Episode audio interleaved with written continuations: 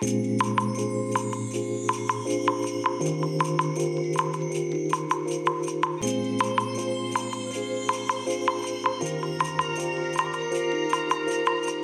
い皆さんこんにちはこんばんは。お疲れ様でございます。本日はですね4月23日日曜日でございます、えー、今日はですね自宅で、えー、このラジログポッドキャストラジログをね収録させていただいております、えー、例によって簡易防音室の暖房地の中でね今収録をしているんですけどもえっとね先週先週の休みかな？この間の休みの時だったかな、えー、にですねこのダンボッチを一部改造しましたというお話をラジログでお話ししたかと思うんですけれども、えー、その関係でねもしかしたらね、えー、このね頭の上の、えファンの音がねだいぶ入っているかもしれないです。ただね、えノイズリダクションかけますのでおそらくほどほどに音は消えてしまって多分わからないかもしれないんですけども、えー、ノイズリダクションかけなければねこれ間違いなく音拾ってますね。えー、それでねまあ今日なんですけども、えー、実はね、えー、ダンボッチの中で今まで収録していた時っていうのは Zoom の F3 というねあの PCM レコーダー32ビットフロート録音ができる PCM レコーダーを使って収録しておりましたが今日はですね朝のね通勤時に収録している時と全く同じ Zoom の F2 を使って、えー、収録をしております。えー、ですのでねマイクもあのいつものねロードのラベリア2というねえラベリアマイクを使って収録してますのでえいつものこの暖房地内での収録している時のこの私の声の感じっていうんでしょうかね、えー、低音部分とかで。その辺がねもしかしたら微妙にね違うかもしれません。はい、えー、まあね前向きはまあこの辺りにしておきまして。えーとですね今日はですね、え昨日届いた、えー、某書物についてまたそれに関連するねお話をちょっとさせていただければと思います。えー、以前ね、えー、実はこのポッドキャストラジログでもお話をしていたんですけどもえっ、ー、とねナロー系とかね RPG 系のゲームですね、えー、こういったね、えー、中世の舞台にした、えー、ファンタジー系の物語のこの何て言うんでしょうかねまあ基礎というかまあベース一緒か、えー、ベースになってると言われている、えー、本がありまして「中世への旅」というね、えー、騎士と城というね、まあ、そういう、えー、タイトルのね、えー、本があります。でこれをね以前このポッドキャストラジログで、えー、この「書船」というね書物の書に「泉」と書いてね「書船」っていう本屋さんが、えー、このね廃盤された本をあのここの本屋さんがお金を出して増刷したとかっていうねなんかどうもそういう話らしいんですけども、えー、それをねえー、店頭販売されていたものが、えー、手に入れることができなくてね通販でねもう販売されてたんですけどもなんかね一瞬でなくなったらしくてですね、えー、でその後ね予約注文という形を取ったと。でその予約注文をしましたというお話をね以前していたと思うんですよ。でそれがね本当はねゴールデンウィーク明けぐらいに、えー、来る予定だったはずなんですけども想定よりもね早くね納品したということで実は昨日ねその本が届きました。え中世への旅騎士と城ということでね、えー、著者がねハインリヒ・プレティヒャっていう方らしいんですけどもどこの国の方ですかねこの方は。あドイツなのかな？ちょっと国の名前まで書いてないけど多分ハインリヒなんていうぐらいですから多分ドイツの方なんだと思うんですけどね。うん、でその方が、まあ、作られた、まあ、書かれた本で、えー、それをね、えー、日本語訳された本ということでね、えー、出ております。全部で何ページあるんだろう？えっ、ー、とね241ページまでありますね、まあ、最後のこの、えー、翻訳された方のねなんかいろいろコメントなんか書いてありますけども、えー、そういったものを含めて241ページありまして、えー、これがね、えーと税抜きで1800円ですので、まあ、税込みで1980円ですね。えー、という形でね、まあ、手に入れました。で、まあ、送料ねあと別途500円だかなか取られた記憶ありますけども。でねこの本が届いてまだね実は全然読んでないんですけども、えー、この本が届いてですね一緒にねチラシが入っていたんですね。でえっ、ー、とねこの今回は「中世への旅騎士と城」というねタイトルのものなんですけどもどうもこの「中世への旅」っていうね、えー、タイトルで、えー、もう2種類あるみたいなんですよ。えー、同じ著者ですね。ハインリヒ・プレティヒャっていうね、えー、方のちょあの著作物というか、えー、作品なんですけども、えー、もう2つあると。でそれがね「中世への旅都市と庶民」というものと「えー、中世への旅農民戦争と傭兵」というね、えー、こういったタイトルでね2冊あるらしくてですね。でこれもね今回ね、えー、予約受付しますと。いうねチラシが入ってきたんですよ。で今回私が手に入れたものは騎士と城ですからもうそのまんまのタイトルの通りですよね。え騎士とお城のことが書いてある本だと思うんですよ。ねえー、なんですけども騎士とお城のことしか書いてなかったらじゃあ庶民はどういう生活を送ってたのとかねえー、それから一般の街並みはどうだったのとかねあとはね騎士以外にも傭兵っていうのが出てくるじゃないですか。ねこれナロー系とかでもいろんなもので出てきますけどね、えー、この傭兵はどういうふうにしてたのとかねまあ日本でもそうですけど日本の戦国時代でもそうですけども、えーと、戦争を起こすと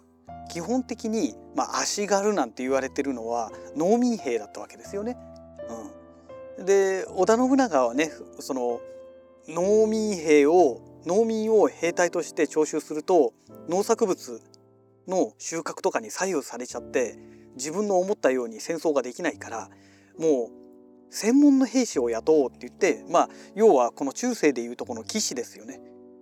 まあ後に言う武士ですよね。えー、この武士専門職の武士をね、えー、まあ織田信長がこう採用してって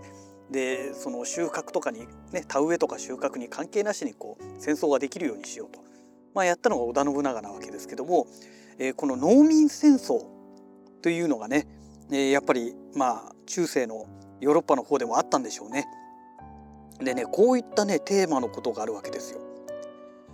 えー、こういう本があるって言われてしまうとこれポチらないわけにいかないでしょうと。でねこの2冊「えー、都市と庶民」というのと農民戦争と傭兵っていうのもやっぱりね、えー、復刻版みたいな感じでね、えー、副副官決定団って書いてありますけども、えー、騎士と城の続編ということになってるみたいですね。ということでね、えー、まあ今回これを2冊ポチりました1980円税込み ×2 プラス送料500円だったかなえー、って感じでねなんだかんだでねえーと、4510円だか20円だかなんかそのぐらい、えー、かかりましたけどもまあもうしょうがないだろうと。えちなみにねこの2冊、え、予約受付の締め切りは5月の8日月曜日までということですのでまあ興味のある方はね、えー、ぜひこれねまあ予約していけいただけたらいいのかななんて思いますけどもねこの騎士と城の方はねあのアマゾンでだ今回この、ね、手に入れた本の予約とかの受付がまだ始まる前ですね、えー、ツイッターでねあのフォロワーさんから教えてもらったんですけどもこの本があるっていうのをね。でそれで瞬殺しちゃったよっていう直前ぐらいの頃かな？にアマゾンで検索しましたらフル本で1冊ね4,000何百円だかって4,500円だかなんかねとにかくねありえない金額だったんですよ。で定価で買えばそういうことで1980円で買えるわけですから倍以上の金額になっちゃってたわけですね。でいくらねもう手に入らない新品は手に入らない本だからと言われても倍も出して買うような本じゃないでしょっていうねのがあってもう一回買えなくてもしょうがないよねって思ってたら、まあ、予約受付がね前回始まって、まあ、今回購入できたということなんですけども、え今回この続編ねえー、これも5月8日までということですのでね。まあどんな内容なのか。一応ね説明が書いてあるんですよ。簡単なね。えーと、都市と庶民については時代の担い手は騎士から庶民へ。都市は独自の発展を遂げていく。騎士と城が扱った時期より少し後の中世末期から近世への帯同期を含む1300年代から1500年代にかけての都市生活者農民の日常を、えー、なんだこれ滑車する試み、えー、とりわけ日常生活と祝祭についての人々の哀楽を生き生きと書き出しており中世後期に暮らした人々への解像度が上がること間違いなしというね、まあ、そういう説明文が書いてあります。でもう一つのね農民戦争と傭兵についてはね、えー、中世へと遡る歴史の旅もいよいよ終幕。時は中世という時代区分から近世へ、えー、騎士階級は衰退し15世紀から16世紀の中頃にかけて戦場の主役となっていったのは傭兵と、えー、徴徴募かな？徴募された、えー、庶民たちだった。ドイツ全体が荒廃し尽くしヨーロッパ全体をもヨーロッパ全体を巻き込んで、暗い影を落とした30年戦争をこの傭兵たちとゲーテやシラーの、えー、これ何て読むんですかね。なんとかでも高名な傭兵隊長指揮官たちの姿から描くっていうことでね、まあ、これどういう形式になってんでしょうかね。物語形式で書いてあるんでしょうかね。ちょっと何とも分かんないんですけども、まあ、そういう説明になってますね。うんえー、ちなみにねこの「騎士と城」を翻訳した方と、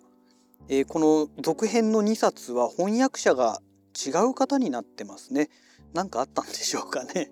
うん、まあいずれにしましてもねまあ、こういうちょっと面白い本を手に入れましたというお話でね、えー、まあなんだろうナロー系小説とかね中世のねあの関係のねテーマで書きたいななんていう方はねやっぱりこういう本を持っててもねえ損にはならないんじゃないのかなと、え、知識の一つの知識としてね、え、役立てられるのではないかなと。まあ、当然ねナロー系の世界設定っていうのは本物の中世により近づけた世界設定というよりかはもうね全てがオリジナルでねなんとなく中世っぽいみたいなね、えそういう世界設定になってますから、まあ、こんな本見なくたってそんなもん普通に書けるよっていう方ももちろんいらっしゃると思うんですけどもねあのゲームの世界がねそのままあの設定になってるみたいなね話も結構ありますからねナロー系は。